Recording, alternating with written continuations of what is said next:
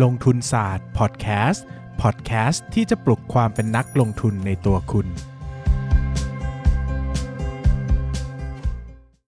สวัสดีครับ ยินดีต้อนรับเข้าสู่รายการลงทุนศาสตร์พอดแคสต์รายการที่จะชวนทุกคนมาพัฒนาความรู้ด้านการเงินและการลงทุนไปด้วยกัน หลายคนทักมานะครับว่าช่วงนี้ลงทุนศาสตร์ขายของทุกเทปเลยนะครับ นั่นแปลว่าเทปนี้ก็จะขายอีกนะครับผมไม่ให้ขายอะ ไม่ได้คุณจะขายครับอ๋อเหรอจะตามไปทุกที่นะครับโอเคก็ตอนนี้ผมพรีออเดอร์หนังสือใหม่อยู่2เล่มนะครับอืมชื่อว่าจบจนสิ้นแสงแดงดาวครับกับร้านหนังสือ 24 ชั่วโมงสุดท้ายนะครับ จบจนสิ้นแสงแดงดาวเนี่ยเป็นนวนิยายอิงประวัติศาสตร์ยุคข้าล่างเผ่าพันธุ์เขมรแดงนะครับ ก็อ่านเกี่ยวกับความหวังในการมีชีวิตอยู่นะครับ ส่วนอีกเล่มหนึ่งเนี่ยก็ร้านหนังสือ 24 ชั่วโมงสุดท้ายเนี่ยเป็นร้านหนังสือวิเศษนะครับที่ใครที่มีอายุไขเหลือน้อยกว่า 24 ชั่วโมงเนี่ย เข้าไปจะขอพรอะไรก็ได้นะครับ ทั้งสองเล่มเนี่ยก็เป็นนวนิยายอ่านง่ายนะครับ ที่ผมเขียนขึ้นด้วยตัวเองนะครับ ก็ชักชวนทุกคนไป pre-order กันนะครับใครสนใจนะครับสามารถไปที่โพสต์ปักหมุดในเพจลงทุนศาสตร์ก็ได้นะครับ หรือว่าจะดูใต้ description หรือว่าคอมเมนต์ใน YouTube ของลงทุนศาสตร์พอดแคสต์ก็ได้นะครับ หรือ จะเข้าไปที่เว็บไซต์โดยตรงคือ 13357.co หรือว่า 13357.co นั่นแหละนะครับ ก็สามารถสั่งซื้อได้เลยนะครับ pre-order วันนี้ส่งพร้อมกันวันที่ 1 กรกฎาคมนะครับ ก็คือใกล้มากแล้วในไม่กี่วันเองนะครับ โดยปกติเนี่ยช่วงช่วงนี้เนี่ยมันจะเป็นช่วงคุยหุ้นใช่ไหมปกติแล้วเราจะไม่เชียร์ให้ซื้อถือหรือขายนะครับ แต่สำหรับหนังสือของลงทุนศาสตร์นะครับ ผมเชียร์ให้ซื้อเลยนะครับ เออเอดีอมากนี่เลียเจ้าของช่องนะ เดี๋ยวหนังสือมึงออกเดี๋ยวกูให้ขายบ้างได้ช่วยกันทำมาหากินถือว่าทำงานได้ดีนะครับ วันนี้คุยเรื่องหุ้นอะไร วันนี้เรามาคุยกันหุ้นโรงพยาบาลบ้างดีกว่า ไม่ได้ไม่ได้คุยหุ้นโรงพยาบาลนานมากแล้วเหมือนกัน ก็เลยอยากจะลองหยิบหุ้นโรงพยาบาลที่คนไม่ค่อยสนใจ นะครับเอามาคุยกันพูดอย่างนี้เดี๋ยวถ้าคนทักมาด่าว่าเขาสนใจเลยแต่จะเออไม่รู้เหมือนกันอะผมดูจากวอลลุ่มในตลาดเนี่ยว่าแบบเออสภาพคล่องมันเป็นยังไงเออเราจะมาคุยกับหุ้น VIH นะครับ วิชัยเวชอะก็คือบริษัทศรีวิชัยเวชวิวัฒน์จำกัดมหาชนนะครับ เป็นบริษัทนะครับที่ทำธุรกิจ เกี่ยวกับโรงพยาบาลนะครับ โดยแบรนด์หลักของเขาก็คือแบรนด์วิชัยเวชนั่นเองนะครับ กลุ่มผู้ถือหุ้นใหญ่และกรรมการที่มีอำนาจควบคุมเนี่ยนะครับ ก็คือกลุ่มนายแพทย์วิชัยวนดุรงค์วรรณนะครับ แล้วก็แพทย์หญิงสายสุณีวนดุรงค์วรรณนะครับ ขออภัยด้วยถ้าอ่านนามสกุลผิดนะครับ ก็ตัวของวิชัยเวชเนี่ยนะครับจะมีสาขานะครับ หรือว่าจะมีโรงพยาบาลทั้งหมดหลัก ๆ อยู่ทั้งหมด 4 แห่งนะครับ อันนี้เป็น ข้อมูลพื้นฐานที่สำคัญมากนะครับ ได้แก่วิชัยเวชอ้อมน้อยนะครับ วิชัยเวชอินเตอร์เนชั่นแนลอ้อมน้อยนะครับ วิชัยเวชอินเตอร์เนชั่นแนลหนองแขมนะครับอืมวิชัยเวชอินเตอร์เนชั่นแนลสมุทรสาครนะครับ และวิชัยเวชแยกไฟฉายนะครับ มีทั้งหมด4แห่งด้วยกันนะครับ ครับ จุดเด่นของแต่ละแห่งเนี่ยนะครับ คือเราต้องเข้าใจก่อนนะอย่างนี้ก่อนนะครับว่า เวลาที่เราศึกษาโรงพยาบาลแต่ละแห่งเนี่ยโรงพยาบาลแต่ละแห่งเนี่ยเขาจะมีเขาเรียกว่าเป็นก็แบบเขาเรียกว่าอะไรนะ เหมือนแบบเป็นการรักษาพยาบาลพื้นฐานนี่เหมือนกันนั่นแหละก็เจ็บป่วยพื้นฐานไปอะ รักษาได้หมดนะครับครับแต่คราวนี้เขาจะมีโรคที่เขาเชี่ยวชาญเป็นพิเศษ เออหมายถึงว่ามีหมอเฉพาะทางอยู่ มีอุปกรณ์เฉพาะทางอยู่อย่างเงี้ยนะครับ เพราะว่าเราต้องเข้าใจว่า อย่างบางการรักษาบางอย่างเนี่ย ต้นทุนเครื่องมือเนี่ยมันเป็นหลักสิบล้านอย่างเงี้ยนะครับ มันไม่ได้เป็นใช่ว่าโรงพยาบาลทุกแห่งจะมีสต็อกไว้จะมีเครื่องมือในการรักษาได้หมดนะครับอืมเขาก็จะมีความเชี่ยวชาญพิเศษของแต่ละแห่งนะครับ ครับผม อย่างวิชัยเวชอ้อมน้อยนะครับเขาก็จะชูจุดเด่นด้านการรักษาบริเอ่อการรักษาพยาบาลโดยแพทย์เฉพาะทางตลอด 24 ชั่วโมงนะครับ โดยบริการผู้ป่วยนอกเนี่ย OPD เนี่ยด้วยแพทย์แพทย์เฉพาะทางเนี่ยนานถึงเที่ยงคืนนะครับ ก็ถือว่านานมากนะครับเพราะปนากนเหรติอแพทย์เฉพาะทางเนี่ยเขาก็ จะอยู่แค่ส่วนส่วนใหญ่จะอยู่แค่กลางวันอะไรเงี้ยครับ ก็อ๋อห้าหกโมงก็เลิกแล้วนะครับ ก็ครับหมายถึงว่าใครถ้ามาหลังจากนั้นเนี่ยก็ต้องไปคลินิกนอกเวลา หรือไม่ก็ต้องนัดวันว่าโอเค อาจจะอยู่แค่ไม่กี่วันอะไรเงี้ยนะครับแต่การมีแพทย์เฉพาะทางเที่ยงคืนเนี่ยเราจะเคยได้ยินสโลแกนเนี้ยในหลายโรงพยาบาลนะครับ ก็อืมจะเพิ่มโอกาสให้ ผู้ป่วยนะครับที่ไม่ได้มีความสามารถหรือไม่ได้ว่างที่จะมาที่โรงพยาบาลในเวลากลางวันเนี่ยสามารถเข้าถึงการรักษาได้นะครับอืมเหตุผลหลักๆเลยนะครับ ก็เพราะว่าทำเลที่วิชัยเวชอ้อมน้อยอยู่นะครับ ก็คือโซนอ้อมน้อยเนี่ยนะครับ มันเป็นโซนที่มีคนทำงานจำนวนมากนะครับ แล้วก็เขาเรียกว่าตรงอ้อมน้อยเนี่ยนะครับวิชัยเวชอ้อมน้อยเนี่ยเจาะกลุ่มคนที่ทำงานเป็นพนักงานเป็นหลัก นะครับก็คือทำงานเป็นพนักงานทั่วไปทำงานโรงโรงงานทำงานสถานประกอบการทั่วไปนะครับ หมายถึงว่า โดยส่วนใหญ่เนี่ยคนที่จะมาหาหมอเนี่ยเขาไม่ได้เป็นเจ้าของธุรกิจ หรือว่าไม่ได้ว่างแบบสามารถจะไปกี่โมงกี่ยามก็ได้เช่นวันนี้นัดจัดวันจันทร์แปดโมงก็ไปก็ได้เนี่ย อันเนี้ยไม่ใช่กลุ่มเป้าหมายเขานะครับดังนั้นเนี่ยกลุ่มวิชัยเวชอ้อมน้อยเนี่ยคือกลุ่มที่ทำงานเลิกงานตอนเย็นไปหาหมออะไรอย่างเงี้ยนะครับ ส่วนใหญ่เนอะ ดังนั้นเนี่ยเขาก็เลยมีการรักษาด้วยแพทย์เฉพาะทางถึงเวลาเที่ยงคืนเนี่ยมาตอบโจทย์นะครับ รวมไปถึงวิชัยเวชอ้อมน้อยเนี่ยนะครับก็ยังมีศูนย์บริการหลายอย่างหลายชนิดที่เป็นที่เป็นเขาเรียกว่าเป็นมัดเป็นเป็นมาตรฐานสากล แล้วก็ค่อนข้างจะโดดเด่นในแถบนี้นะครับเช่นมีการดูแลผู้ป่วยสโตรกยูนิตนะครับก็คือดูแลผู้ป่วยเรื่อง โรคหลอดเลือดสมองนะครับ ซึ่งหมายถึงว่ามีหมอเฉพาะทางอยู่ที่นี่นะครับ มีการดูแลมีการสามารถรับมือกับโรคได้โดย โดยเฉพาะเจาะจงอะไรอย่างเงี้ยนะครับ อันนี้คืออ้อมน้อยนะครับ ครับ ต่อไปคือหนองแขม หนองแขมก็คือว่าก็อยู่ลึกเข้าไปในกรุงเทพอีกนะครับอันนี้พูดจากบ้านผมนะครับศูนย์วิชัยเวชหนองแขมเนี่ยจุดเด่นของเขาเนี่ยคือศูนย์โรคหัวใจนะครับ ก็อืมเขาก็จะเน้นเกี่ยวกับโรคหัวใจเลยเพราะว่าถ้าใครมาอยู่เส้นเพชรเกษมเนี่ยนะครับ ถ้าใครอยู่แถวเนี้ยนะคือผมบ้านอยู่แถวเนี้ยนะครับอืมผมจะรู้ว่าเส้นเนี้ยมันมีโรงพยาบาลเยอะมากนะครับครับ เพราะแต่ก่อนเนี่ยเพชรเกษมเส้นเนี้ยมันคือเส้นหลัก เขาเรียกว่ามันเป็นไปถนนเส้นหลัใต้กปะถนนสายชุมชายไปไปใต้ไปประจวบไปหัวหินอะไรเงี้ยนะครับ มันเป็นเส้นหลักที่มีคนเยอะมากนะครับ เทียบกับอีกเส้นหนึ่งนะครับ ซึ่งเป็นเส้นพระบรมราชชนนีเนี่ยนะครับ อันนี้มันเป็นเส้นที่เพิ่งเกิดใหม่นะครับ ดังนั้นเนี่ย ตัวของชุมชนเนี่ยมันจะไม่ได้หนาแน่นเท่านะครับอืมมันจะเป็นถนนใหญ่แล้วก็คนสัญจรไปมาแต่เพชรเกษมเนี่ย มันเป็นถนนที่มีชุมชนมีหมู่บ้านอยู่จำนวนมากนะครับ แล้วเดี๋ยวยาวด้วยมากความเลยที่นะมันอยู่มายาวนานเนี่ย มันก็เลยทำให้มีโรงพยาบาลเยอะนะครับอืมเช่นวิชัยเวชนะครับ เช่นเกษมราช เช่นคพรับญาไท เช่นสสารพัดเช่นนะบนเส้นนั้นนะโอ้โหโรงพยาบาลเต็มไปหมดนะครับอืมก็แต่ละแห่งก็เลยต้องดึงจุดเด่นของตัวเองออกมา เพื่อที่จะสร้างความแตกต่างจากโรงพยาบาลอื่นนะครับครับรวมไปถึงตัวของหนองแขมเนี่ยนะครับ ก็ยังมีศูนย์กระดูกและข้อนะครับ แล้วก็มีศูนย์อื่นๆอีกนะครับ แล้วก็มีศูนย์อีกอย่างหนึ่งที่มีชื่อเสียงก็คือไอสกายนะผมเชื่อว่าหลายคนน่าจะเคยได้ยินนะครับ เป็นศูนย์ผิวหนัง และสัญลัยกรรมเลเซอร์นะครับ ก็ว้าวดูแลเกี่ยวกับความงามครบวงจรนะครับ ต่อผมม่ไปเคยก็ด้คือยินแฮะอ้าวเออบ้านนอกโอ้โหก็ไม่ได้รักษาที่นี่ไงอ่าเออด่าแล้วบ้านนอกไปที่แต่คืออื่นบ้านกูคือบ้านนอกของเขานะครับไม่เป็นไรครับ ผมมาอยู่ต้นเพชรเกษมจะบอกให้กูปลายมากอีกหน่อยเออกูว่าหัวหินแล้วนะครับถึงไปอยากไปทะเลมากเลยอะนะครับครับวิชัยเวชสมุทรสาครนะครับ อันนี้ก็ตั้งอยู่ที่สมุทรสาครนะครับ แล้วก็ยังมีคลินิกอยู่ที่แม่สอดจังหวัดตากด้วย แล้วก็อรัญญประเทศสระแก้ว อันเนี้ยอืมชื่อก็รู้แล้วก็คือแม่สอดกับอรัญญประเทศเนี่ยก็ลูกค้าต่างชาติก็ค่อนข้างเยอะนะครับนะฮะโดยทั่วไปนะ โดยทั่วไปต้องออกตัวอย่างนี้นะครับ ว่าวิชัยเวชสมุทรสาครเนี่ยเป็นแหล่งที่เอ่อไม่ได้สร้างผลประกอบการได้อย่างโดดเด่นนักนะครับอืมส่วนหนึ่งก็เพราะว่า ไปอยู่ในพื้นที่ที่มีชาวต่างชาติค่อนข้างเยอะนะครับอืมปกติแล้วเนี่ยวิชัยเวชเนี่ยไม่ว่าจะเป็นอ้อมน้อยหนองแขมนะครับเขารับ เกี่ยวกับประกันสังคมเป็นหลักนะครับครับพอไปอยู่ในพื้นที่ที่มีชาวต่างชาติเนี่ยบางทีชาวต่างชาติเขาไม่มีสิทธิการรักษาขั้นพื้นฐาน เช่นอืมไม่มีประกันสังคม ไม่มีสปสชเนี่ยนะครับอือฮึเวลารักษาแล้วเนี่ยบางทีเนี่ยไม่สามารถเรียกเก็บได้นะครับก็สามก็ทำให้ผลประกอบการเนี่ยตรงนี้ก็อาจจะไม่ได้โดดเด่นมากนักอันนี้ก็เป็นพื้นฐานที่จะต้องรู้ในการติดตามหุ้นตัวนี้นะครับสุดท้ายก็คือวิชัยเวชแยกไฟฉายนะครับ อันนี้เพิ่งไปเข้าลงทุนเมื่อกลางปี 59 เองนะครับ ก็เน้นเกี่ยวกับเอ่อ ภาวะเอ่อศูนย์รักษาผู้มีบุตรยากนะครับ แล้วก็ไอสกายเหมือนกันนะครับ แล้วก็มีศูนย์ธนกรรมสมายบายไอสกายนะครับ อันเนี้ยผมผ่านบ่อย ไปทำอะไรเอครับอไปศูนย์รักษาผู้มีบุตรยากไม่ใช่สิ มันอยู่แถวแถวๆบ้านอยู่ใกล้ๆเออบ้านเอ้าเห็นบอกไปไอ้นี่ไม่บ่อยไม่ไม่เหรคือผมอะไปไปรัชดาไม่เหรอใช่ไหมไม่ใช่ นั่นไม่ใช่บ้าน อันนั้นไปทำงาน อันนั้นเป็นบ้านหลังที่สองโอ้โหหลังที่สองเลยเหรอ ไม่อันนี้ อันนี้ไป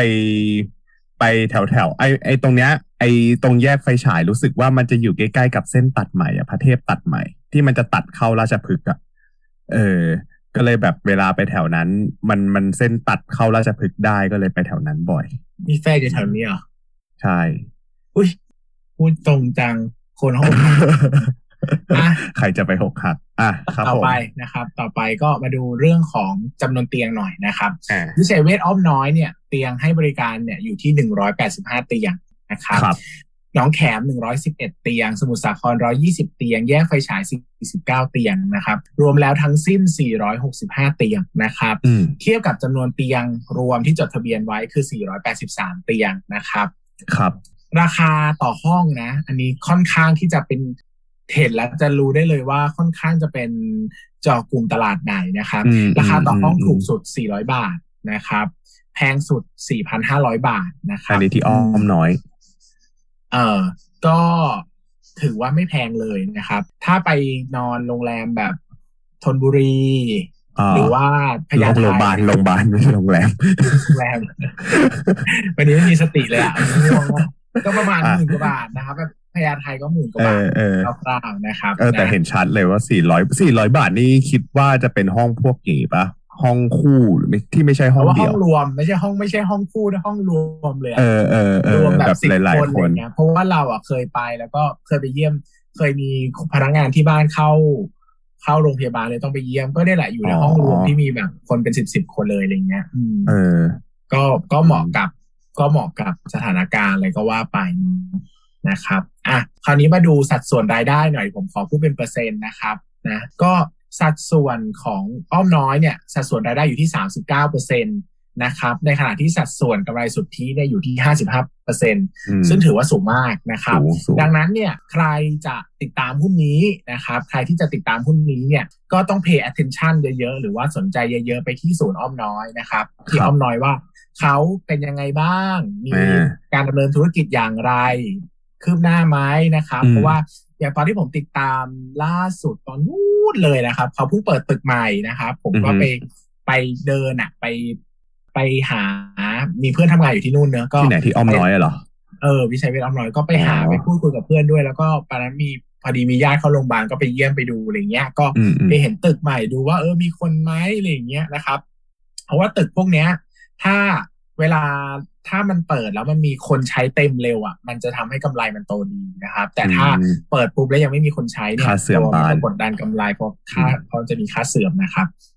ต่อไปก็วิชัยต้องบอกก่อนนะว่าวิชัยเวทอ้อมน้อยเนี่ยมันยังพอมีพื้นที่ขยายได้อีกนะนะครับ ใครอยากใครมองว่าหุ้นนี้จะพอมีที่เติบโตไหมผมคิดว่าวิชัยเวทอ้อมน้อยยังมีพื้นที่ให้ยังขยายได้อีกพอสมควรเลยนะครับซึ่งอันเนี้ยที่เขามันกว้างอยู่มันจะต่างกับ ถ้าสมมติว่าเราไปเทียบกับโรงพยาบาลเอกชัยที่เราเคยพูดอะเอกชัยเนี่ย ตอนที่ผมมาเคยไปเอกชัยที่เออที่เราเพลงหมากัดอะโอมาเทนะกระไดแมมา ไม่ใช่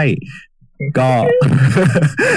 ก็จะบอกว่าพื้นที่ของเอกชัยอะจริงๆอะค่อนข้างมีจำกัด เพราะตอนที่ไปอะรู้สึกว่าเออมันขยายตึกใหม่ของเขาอะตึกเด็กของเขาอะค่อนข้างเต็มพื้นที่แล้วก็พื้นที่ที่มีก็คือฝั่งตรงข้าม ซึ่งฝั่งตรงข้ามมันก็คือต้องกลับรถมั้งถ้าจำไม่ผิด แล้วก็ฝั่งตรงข้ามรู้สึกเขาจะไม่ได้จะมีพื้นที่กว้างมาก น่าจะทำเป็นที่จอดรถหรืออะไรอย่างนี้ได้มากกว่านะครับสิ่งที่เห็นก็คือเอกชัยก็เลยมาเน้นทำเป็นพื้นที่อื่น เป็นคลินิกเฉพาะทางหรือเป็นโรงพยาบาลผู้สูงอายุอะไรอย่างนี้ก็ว่าไปที่อื่นแทนนะครับครับเออไปฉีดวัคซีนมานี่ยังมีชีวิตอยู่นี่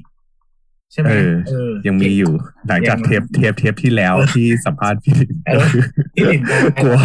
เอ๊ะมันจะเป็นอะไรไม่น่าอ่ายังอยู่ยังอยู่นะครับครับอะต่อไปดูวิชัยเวทหนองแขมนะครับ สัดส่วนรายได้อยู่ที่31นะครับอืมแต่สัดส่วนกำไรสุทธิอยู่เพียง 29 นะครับ ตรงเนี้ยค่อนข้างชัดเจนว่าอัตรากำไรสุทธิเนี่ยน่าจะสู้ออมน้อยไม่ได้นะครับใช่สมุทรสาครนะครับ ส่วนแบ่งรายได้อยู่ที่ 20%นะครับ ส่วนแบ่ง ตัวของส่วนแบ่งกำไรสุทธิอยู่ที่ 14%นะครับอืมตรงนี้ถ้าเทียบกันดูแล้วเนี่ยนะครับ เราจะเห็นเลยว่าตัวของอัตราการทำกำไรของสมุทรสาครเนี่ยสมุทรสาครดีจะต่ำสุดนะครับใครมานั่งแกะจะเห็นเลยนะครับ ส่วนตัวของแยกไฟฉายเนี่ยมันเป็นตัวเพิ่งเกิดใหม่เนอะก็อืมอืมสัดส่วนรายได้อยู่ที่สิบยังนะครับน้อยอยู่แล้วก็กำไรสุทธิอยู่ที่สองก็ยังแล้วมันอยอยู่เล็กๆด้วยนะที่แยกไฟฉายไม่ได้ใหญ่มากอ่าเท่าที่รู้สึกอืม คราวนี้ต้องอธิบายว่าตัววิชัยเวชเนี่ยเป็นโรงพยาบาลขนาดขนาดเล็กนะ ถ้าพูดจริงๆอะคือแบบ ไม่ได้มีถ้าวัดจำนวน facility เตียงอะเออไม่ได้มีฟ a ซิลิตี้เยอะพอที่จะสามารถเขาเรียกว่ารับผู้ป่วยที่มีความซับซ้อนได้นะครับอือฮึเขาก็จะมีสิ่งที่เรียกว่า supra contractor นะครับ ก็คือสัญญาให้บริการกับโรงพยาบาลที่ระดับสูงกว่าก็คือ refer นะครับอืมถ้ามีเคสที่หนักๆเขาก็จะ refer ไปที่อื่นนะครับ เพื่อที่จะทำให้เอ่อสามารถ หนึ่งก็คือว่าเขาก็ไม่เขาก็จะมีผู้ป่วยที่มาเนี่ยจะได้สามารถไปรักษาได้นะครับอือฮึสองคือเขาก็อาจจะได้ผลประโยชน์บางอย่างนะครับ เช่นในการ refer ไปที่นู่นที่นี่อะไรเงี้ยก็อาจจะมีสัญญาพิเศษเพิ่มเติมในการทำสัญญาตรงนี้ไว้เหมือนค่าในะรับหน้าอย่างนี้ปะอ่า คิดว่าน่าจะใช่นะครับอืมคราวนี้ตัวของกลุ่มลูกค้าเนี่ยตรงนี้สำคัญนะครับกลุ่มลูกค้าของโรงพยาบาลเนี่ยนะครับจะมีอยู่สองแบบนะครับ แบบแรกคือกลุ่มลูกค้าทั่วไป กลุ่มลูกค้าทั่วไปก็คือว่าไม่ได้ขึ้นกับภาครัฐนะครับ จะมีทั้งแบบกลุ่มลูกค้าเงินสดคือจ่ายด้วยตัวเองอือฮึกับกลุ่มลูกค้าคู่สัญญานะครับอืมอันเนี้ยก็คือว่าเป็นกลุ่มลูกค้าที่พนักที่เป็นพนักงานของบริษัทที่ เอ่อที่บริษัทอะทำบริษัทให้สวัสดิประกากัรนไว้หรือให้สวัสดิการไว้เออนะครับเช่นอาจจะทำประกันไว้ก็ได้หรือให้สวัสดิการก็ได้นะครับอ่าฮะกับกลุ่มลูกค้าโครงการภาครัฐนะครับ อันเนี้ยก็จะมีประกันสังคมกับสปสชนะครับอืมถ้ามาดูสัดส่วนแล้วนะครับ เราจะค้นพบว่าตัวของโครงของตัวของเอ่อวิชัยเวชเนี่ยนะครับ มีสัดส่วนที่มาจาก ภาครัฐเนี่ยนะครับมาที่มาจากภาครัฐเนี่ยอยู่พอสมควรนะครับอืมอยู่พอพอสสมมควรเลคยวรแต่ก็ไม่ได้มากเท่าที่หลายคนคิดนะครับครับไม่ได้มากเท่าที่หลายคนคิด โดยหลักๆภาพรวมแล้วเนี่ยนะครับตีกลมๆเนี่ยนะครับตีกลมๆแล้วเนอะตัวของรายได้ที่มาจากภาครัฐแล้วเนี่ยอยู่ที่ประมาณ 25%ของรายได้รวมนะครับในขณะที่ ลูกค้าทั่วไปกับลูกค้าประเภทคู่สัญญาณ มีสักประมาณ 75%นะครับอือฮึอย่างวิชัยเวชหนองแขมเนี่ยรายได้ที่มาจากภาครัฐเนี่ยน้อยมากนะครับ 0.08% non capital เอ่อที่มาจากสัญญาที่เป็นลูกค้าจ่ายเองเนี่ยนะครับอืม30.87%รวมเป็นรายได้รวม 30.95 นะครับอืมดังนั้นเนี่ยจริง ๆ วิชัยเวชเนี่ยมีรายได้มาจากภาครัฐก็จริงนะครับ แต่ไม่ได้สูงอย่างที่หลายคนเข้าใจนะครับ เพราะว่าจริง ๆ แล้วเนี่ยต้องอธิบายว่าวิชัยเวชอะเป็นกลุ่มโรงพยาบาลที่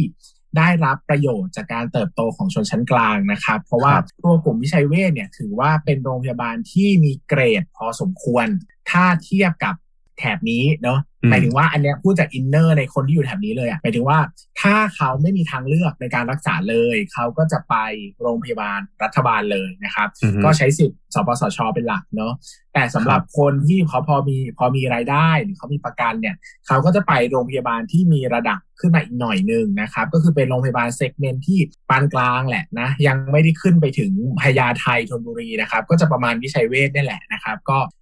ค่ารักษาต่อบินเนี่ยยังไม่ได้แพงมาก แต่ก็จะได้รับการบริการการดูแลที่ดีมากกว่าตามลักษณะของโรงพยาบาลเอกชนนะครับ ซึ่งอือฮึตรงนี้เนี่ยเขาก็จะได้รับลูกค้าตรงนี้เยอะที่เป็นลูกค้ากลุ่มที่เขาเรียกว่า มีการเติบโตขึ้นมาจากกลุ่มที่เป็น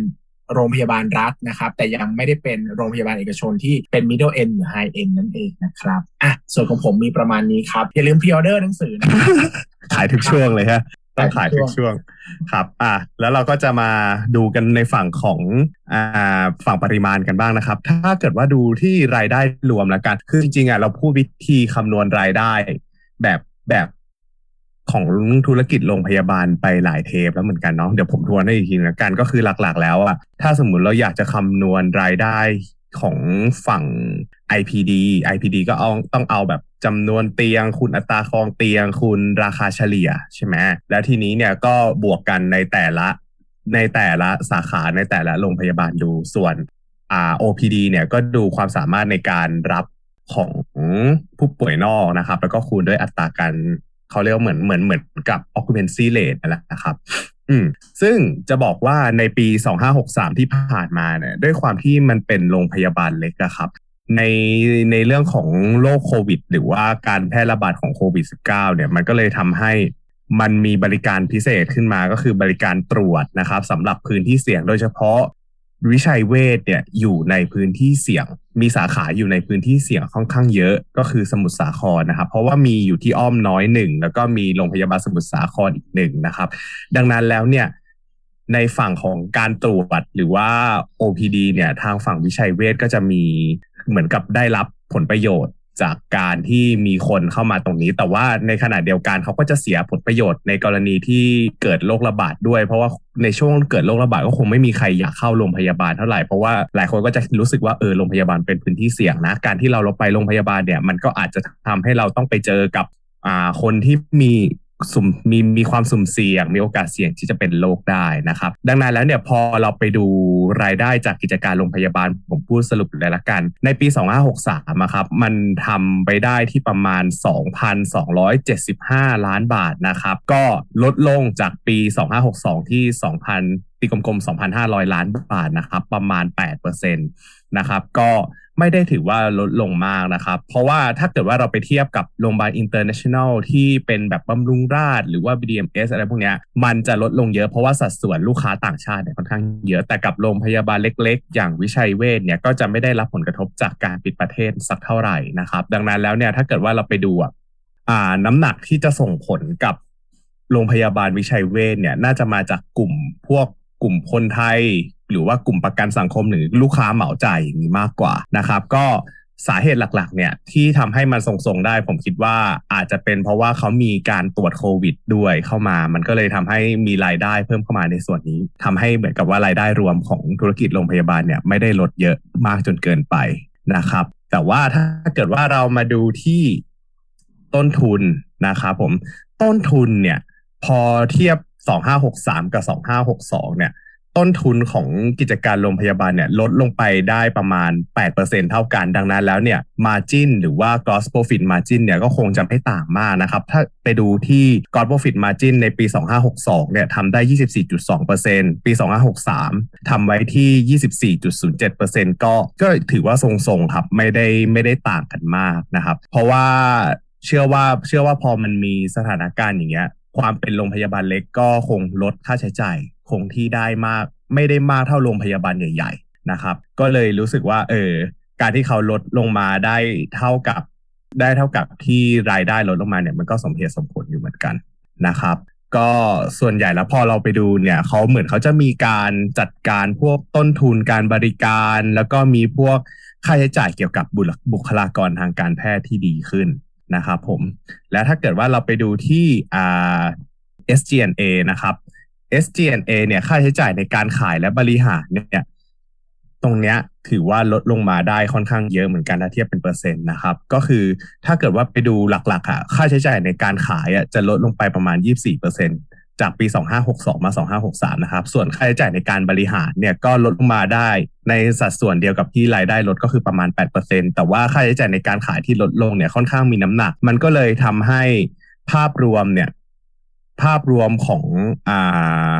ภาพรวมของกำไรก่อนก่อนภาษีอ่าตัว EBIT นะครับ ภาพภาพรวมของกำไรก่อนดอกเบี้ยและภาษีเออพูดอย่างนี้มันก็มันก็ลดลงไม่ค่อยเยอะนะ คือรายได้ลด 8%แต่ว่ารายอ่ากำไร EBIT ตรงเนี้ยมันลดลงประมาณ 7%นะครับ ซึ่งถ้าเกิดว่าไปดูกำไรสุทธิแล้วเนี่ยกำไรสุทธิของปี 2563เนี่ยทำไปได้ 190 ล้านบาท ลดลงจากปี 2562 ที่ 200 ล้านบาทนะครับ ลดลงไปประมาณ 6%นะครับผม อ่า ใช่ ลดลงไปประมาณ 6%แต่ว่าถ้าเกิดว่าดูที่ net profit margin ก็อย่างที่บอกว่าพอ SGNA เขาทำได้ดีเนี่ย เหมือนกับว่าเขาคุม SGNA ได้ดีนิด ๆ หน่อย ๆ นะ มันก็เลยทำให้ net profit margin นะครับ มันโดดขึ้นจาก 7.98%นะครับ ในปี 2562 เป็น8.13%ซึ่งตรงนี้มันน่าจับตามองตรงที่ว่าถ้าเกิดว่าสังเกตว่า โรงพยาบาลอะ มันเป็นโรงพยาบาลที่ขับฮัลโหลครับขับไหมจับตาจับตามองอยู่ จับตามองอยู่ครับผม ดีครับดี ดีเห็นเห็นเห็นภาพนะครับ เพราะว่า เพราะว่าลงทุนศาสตร์เขาจับตาจริง ๆ โอเค ก็จะบอกว่ากำไรกำไรสุทธิเนี่ย น่าสนใจตรงที่ว่าพอเขาคุมพวกค่าใช้จ่ายคงที่ได้ แล้วถ้าสมมุติเขาทำได้อย่างเงี้ยต่อไปแล้ววันหนึ่งที่ อ่ารายได้เขากลับมา หรือว่าเขาทำรายได้ได้ดีขึ้นจากช่วงโควิด เนี่ย ตัวกำไรเนี่ยมันจะเห็นผลได้ชัดเลยว่ามันจะโตขึ้นนะครับ ซึ่งถ้าเกิดว่าเราลองมาดูที่ไตรมาสหนึ่งปี 2564 นะครับ เนี่ยอันนี้จะยกตัวอย่างให้ดูเลย ว่ามันทำได้ดีแค่ไหนนะครับ ก็รายได้จากกิจการโรงพยาบาลนะครับไตรมาสหนึ่งเนี่ยโตขึ้นจาก 600 ล้านบาทในปี 2563 จากไตรมาสหนึ่งปี 2563 นะ มาเป็น 632 ล้านบาทก็คือโตประมาณ 5% นะครับรายได้โตประมาณ 5%แต่จะบอกว่าการคุมค่าใช้จ่ายไม่ว่าจะต้นทุนหรือว่าจะ SG&A เนี่ยเขาคุมได้ดีมากนะครับกำไรสุทธิไตรมาสหนึ่งของของปี 2564 เนี่ย เติบโตขึ้น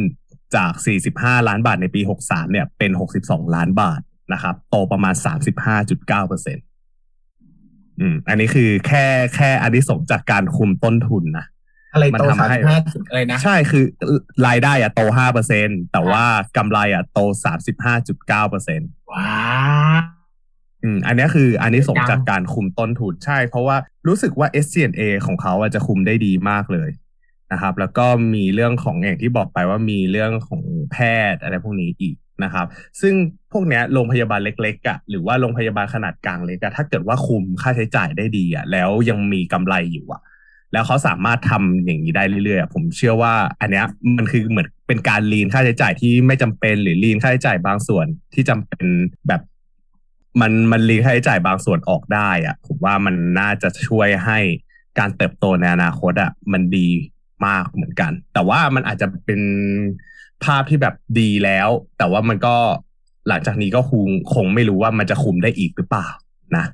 เพราะว่าโควิดเนี่ยมันเป็นมันเป็นเหมือนกับว่าเป็นสถานการณ์พิเศษที่ทำให้อ่าหลาย ๆ ธุรกิจเนี่ยหันมาให้ความสนใจกับค่าใช้จ่ายใน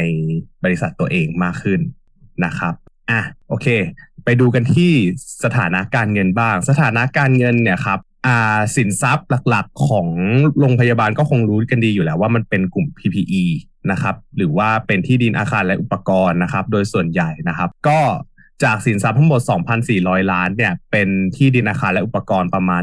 1,400 ล้านบาทนะครับสำหรับวิชัยเวชคิดเป็นประมาณ 61%นะครับ แล้วก็ที่เหลือเนี่ยก็จะเป็นพวกลูกหนี้การค้าน่าจะมาจากพวกอ่าลูกหนี้คู่สัญญาอะไรอย่างนี้นะครับ อยู่อีกประมาณ 14%เงินสดมีอยู่ประมาณ 300 ล้านบาทนะครับ ก็คิดว่ามีเงินสดเยอะเหมือนกันนะสำหรับขนาดเขานะครับ ก็ต่อมามาดูที่ฝั่งหนี้สินบ้างหนี้สินเนี่ย นี้สินส่วนใหญ่เป็นเงินกู้ยืมระยะสั้นกับเจ้าหนี้การค้า คือเป็นหนี้สินระยะสั้นประมาณครึ่งหนึ่งนะครับ แล้วก็เงินกู้ยืมระยะยาวเนี่ยไม่ค่อยเยอะเท่าไหร่นะครับ มีอยู่ประมาณ 131 ล้านนะครับ ก็คิดเป็นประมาณ 14%นะครับ แล้วก็ถ้าเทียบเป็น DE ratio เนี่ยหนี้สินประมาณ 934 ล้านบาทอ่าส่วนของผู้ถือหุ้นประมาณ 1,500 ล้านบาทนะครับ ก็คิดเป็นประมาณ 0.63 เท่า นะครับสำหรับ DE ratio นะก็ถือว่าไม่เยอะสำหรับธุรกิจโรงพยาบาล ยังยังพอมีรูมให้โตได้อีก แต่ก็ไม่รู้เหมือนกันว่าเขาจะขยายรูปแบบของกิจการตัวนี้ยังไงบ้าง เพราะว่าพี่ว่าพี่เวทว่าโรงพยาบาลเล็กกับโรงพยาบาลใหญ่อะไรโตง่ายกว่ากัน อันนี้อยากรู้ความเห็นเราว่าขนาดไม่สำคัญอะเราว่าสิ่งสำคัญคือ ต้องไปดูว่าคือใหญ่มากอะ โตยากอืมแต่ใหญ่แบบ เอากลางๆกับเล็กอะไม่ค่อยต่างกันมากหนึ่งคือต้องไปดูแผนว่าเขามีที่ไหมเขาจะขยายสาขาหรือจะเปิดเพิ่มอะไรอือฮึสองคือตัวใน profit margin มันปรับปรุงให้ดีขึ้นได้อีกหรือเปล่าอะไรอย่างเงี้ยอืมอันเนี้ยสำคัญกว่า เพราะว่าโรงพยาบาลอะคือหนึ่งคือถ้าใน profit margin มันตันๆแล้วอะก็คือแบบมันดีกว่านี้ไม่น่าจะได้แล้วอะไรเงี้ยก็ต้องไปดูที่แผนเขาซึ่งแผนโรงพยาบาลเวลาจะโต มันต้องชัดเจนว่าหนึ่งคุณจะโตจากการ ขึ้นค่าพยาขึ้นค่ารักษาหรือว่าจะเพิ่มจำนวนเตียง หรือว่าจะเพิ่มจำนวนบอร์ดจะเพิ่มจำนวนตึกมันต้องแผนมันต้องชัดเจนอะ มันมันไม่เหมือนร้านค้าปลีกหรือมันไม่เหมือนธุรกิจอย่างอื่นที่มันขยายได้เรื่อยแผนมันเออขยายมันดูขยายได้ง่ายกว่าคือหมายถึงว่าหาทำเลแล้วก็แล้วก็จัดการได้เร็วกว่าอะไรอย่างอืเงี้ยมแล้วมันต้องลงทุนหนักด้วยเนาะ ธุรกิจพวกนี้อืมนะครับ เออซึ่งถ้าสมมติเราไปลองลองไปดูอ่างบกระแสเงินสดนะครับในปี 2563 ที่ผ่านมาเนี่ยแพทเทิร์นก็จะเป็นบวกลบๆนะครับ ก็กระแสเงินสดจากกิจกรรมดำเนินงานเนี่ยเป็นบวกนะครับ โดยหลักๆก็น่าจะมาจากเพราะว่าเขาไป เป็นโรงพยาบาลแหละ มันก็เลยมีค่าใช้จ่ายที่ไม่ใช่เงินสดอยู่เยอะนะครับ ก็ถือว่าเป็นกำไรที่ค่อนข้างมีคุณภาพนะครับ รับเงินเป็นเงินสด ส่วนกิจกรรมลงทุนเนี่ยก็ส่วนใหญ่ก็มาจากการซื้ออุปกรณ์การแพทย์ มีการปรับปรุงอาคารนะครับผมก็คือกระแสเงินสดเป็นลบตรงนี้ นะครับ ส่วนกระแสเงินสดจัดการจัดหาเงินเนี่ยก็คือเป็นการจ่ายเงินปันผล แล้วก็คืนเงินกู้ยืมจากสถาบันการเงินนะครับก็ถือว่าโอเคอยู่ ซึ่งถ้าอนาคตจะต้องลงทุนเนี่ยมันก็ต้องไปดูว่าอ่ากระแสเงินสดของเขากับเงินสดที่มีอยู่ในมือเนี่ยมันเพียงพอหรือเปล่าแล้วถ้าเขาจะลงทุนเนี่ยเขาจะสามารถลงทุนกับธุรกิจแบบไหนได้นะครับ ก็ต้องมีทิศทางชัดเจนอย่างที่พี่เบสบอกประมาณนี้นะครับสำหรับฝั่งปริมาณ VIH อืมครับ ก็สำหรับ มีปั้นมีอะไรจะฝากไหมสำหรับ VIH อะผมไม่ค่อยดูแต่ว่าผมผมฝากไปแล้วแหละประมาณว่าผมรู้สึกว่าถ้าเกิดว่าธุรกิจโรงพยาบาลอะมันเป็นธุรกิจที่มีค่าใช้จ่ายคงที่เยอะ ดังนั้นแล้วเนี่ยถ้าเกิดว่าในช่วงที่ลูกค้าเขาไม่ค่อยมี หรือว่ารายได้เขาไม่สามารถขยายได้ สิ่งที่เขาสามารถโฟกัสได้คือการโฟกัสไปที่การลดต้นทุน ในช่วงเนี้ยธุรกิจหลาย ๆ ธุรกิจก็ต้องพิจารณาแหละว่าแบบควรจะลีนตัวต้นทุนตัวเองให้ได้เยอะแค่ไหน แล้วก็การลีนนั้นน่ะมันจะยั่งยืนหรือเปล่า ซึ่งผมว่าโรงพยาบาลถ้าทำได้แล้วเขามองเห็นศักยภาพในการลีนของเขาว่าเขาสามารถรักษามาจิ้นตรงเนี้ยไปได้ในระดับและในระดับเนี้ยไปได้นานๆเหมือนกันดังนั้นแล้วเนี่ยวิชัยเวทถ้าสมมติว่าจะเทียบดูแล้ว ถ้าเกิดว่าเขายังมีความสามารถในการบริหารอยู่อย่างเงี้ย แล้ว ไตรมาสหนึ่งทิศทางมันเริ่มดีขึ้นไตรมาสสองไตรมาสสามไตรมาสสี่ถ้ามันดีขึ้น ผมว่าถ้ามันดีขึ้นนะ ผมว่าในในเรื่องของมาจินมันก็น่าจะดีขึ้นแล้วการเติบโตของกำไรมันก็จะเห็นในลักษณะคล้ายๆกับไตรมาสหนึ่งเหมือนกันครับก็